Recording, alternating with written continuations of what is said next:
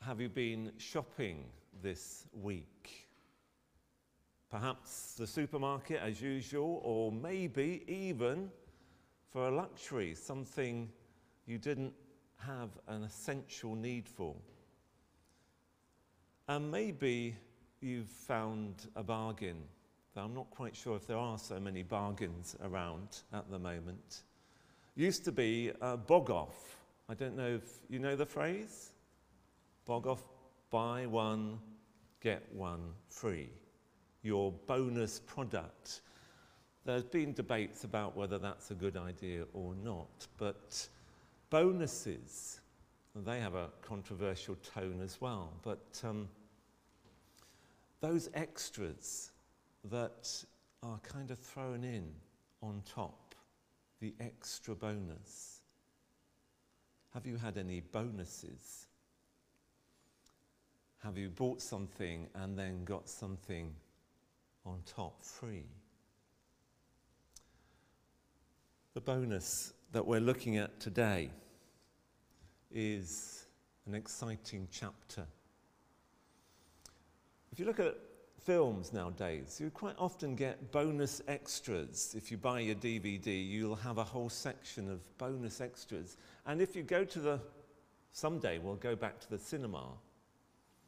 You remember that experience? Um, it'll take a while before we get out, out there, won't, won't it? But um, if you watch any of the Marvel, we'll just move on to next couple of slides, the bonus, and then if you move on, to, if you see uh, a, a, Marvel film, one of the great um, fantasy uh, superhero films, the film ends, but then there are credits, and then, if you're patient, there'll be a little extra scene a little taster maybe of something to come, or maybe a twist on what has happened. I was looking at these, uh, what are called post credit scenes, and the first kind of post credit scene goes back to 1963 and the Bond film. Uh, and at the end of From Russia with Love, came up the credit that James Bond will return. You remember what he returned in? Anyone? Next slide. Goldfinger. And there's a great big um, Bond music at that point. You had to wait, and then the bonus came. It's a bit like an epilogue to a book, you read the story, and then there's this final little section that maybe brings an extra dimension, perhaps a little bit further on in the story, or looking back. Well, we're going to look at a brilliant bonus section in John's Gospel. That wonderful gospel that meditates on the meaning of the coming of Jesus. God so loved the world is the great theme in John's gospel. And that gospel, it seems, ended at chapter 20. That this was written so that you may believe in Jesus and have life in his name. Now that's a sort of rounding off conclusion to John's gospel.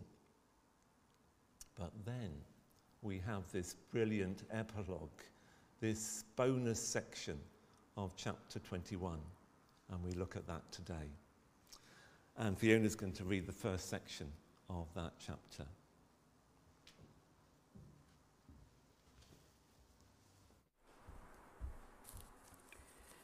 Afterwards, Jesus appeared again to his disciples by the Sea of Galilee. It happened this way. Simon Peter, Thomas, also known as Didymus, Nathanael from Cana in Galilee, the sons of Zebedee, and two other disciples were together. I'm going out to fish, Simon Peter told them, and they said, We'll go with you. So they went out and got into the boat, but that night they caught nothing. Early in the morning, Jesus stood on the shore, But the disciples did not realize that it was Jesus. He called out to them, Friends, haven't you any fish? No, they answered. He said, Throw your net on the right side of the boat and you will find some. When they did, they were unable to haul the net in because of the large number of fish. Then the disciples, whom Jesus loved, said to Peter, It is the Lord. As soon as Simon Peter heard him say, It is the Lord, he wrapped his outer garment round him, for he'd taken it off, and jumped into the water. The other disciples followed in the boat, towing the net full of fish, for they were not far from shore, about a hundred metres. When they landed, they saw a fire of burning coals there, there with fish on it and some bread. Jesus said to them, Bring some of the, the fish you have just caught. So Simon Peter climbed back into the boat and dragged the net ashore. It was full of large fish, 153. But even with so many, the net was not torn. Jesus said to them, Come and have breakfast. None of the disciples dared ask him, Who are you? They knew it was the Lord. Jesus came, took the bread, and gave it to them, and did the same with the fish. This was now the third time Jesus appeared to his disciples after he was raised from the dead.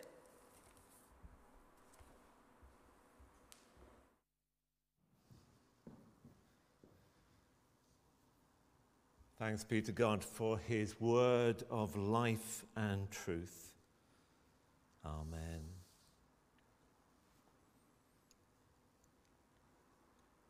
If John's Gospel had originally ended at chapter 20, those who heard that Gospel would probably ask questions. And one of the questions they might have asked was well, what about Simon Peter? Because John's Gospel up to chapter 20 paints a pretty bleak picture of Peter. Chapter 18 described his three denials of Jesus and describes it in quite some detail.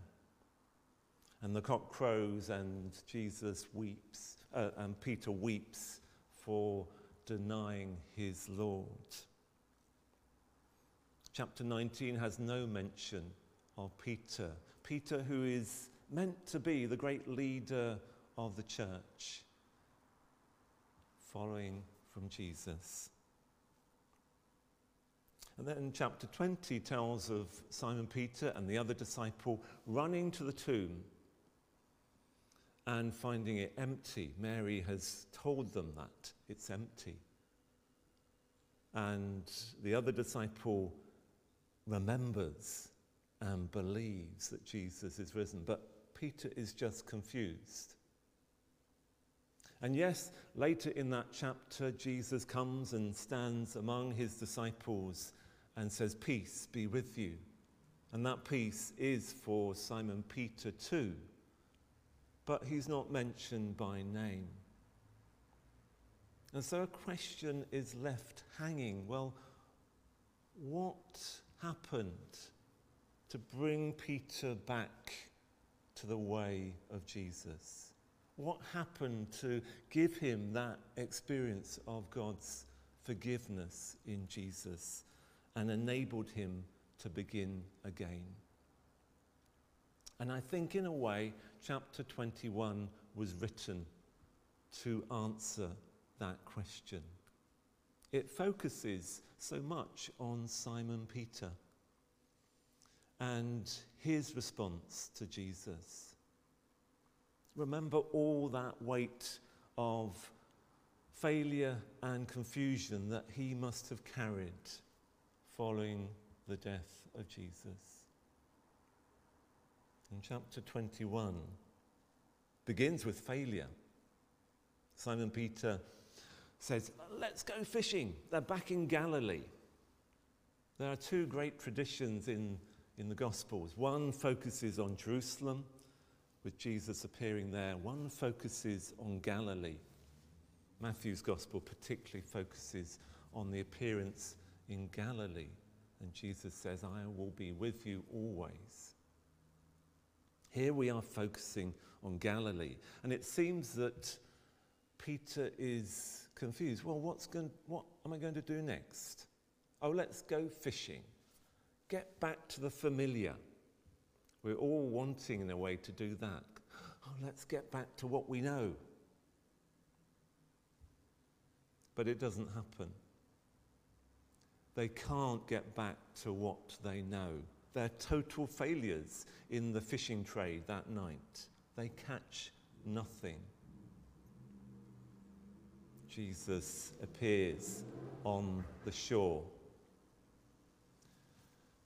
and he points them into a new direction. They don't recognize him initially, but he points them to where the shoal is and they catch the fish. But 153, 153 large fish, but the nets were not torn. There's something mysterious going on here because John isn't talking about catching fish anymore. He's talking really about the work of the disciples to catch, to fish for people, to draw people into this net of God's love, because God so loved the world that he gave his only Son. That's perhaps why 153 fish, there's some uh, scholars who say, well, that was the known number of fish, all the different kinds of fish that were known at that time. One of each. We don't know why John focuses on that particular number, but it has some significance about inclusion of everyone. We're not about fishing for things that float in the, that swim in the water anymore. We're talking about God's love for all creation. And Simon Peter is so excited. Puts on his cloak. It seems counterintuitive that he puts on his cloak to jump into the water, but he does that to go to his Lord. And they eat together. And this is the start of the restoring of Peter. We may want to get back to the familiar. It's not going to be possible. We have moved on. This last year has changed us. But like Peter, we can meet our Lord in the situation that we are now. And he can lead us forward into new life and new hope.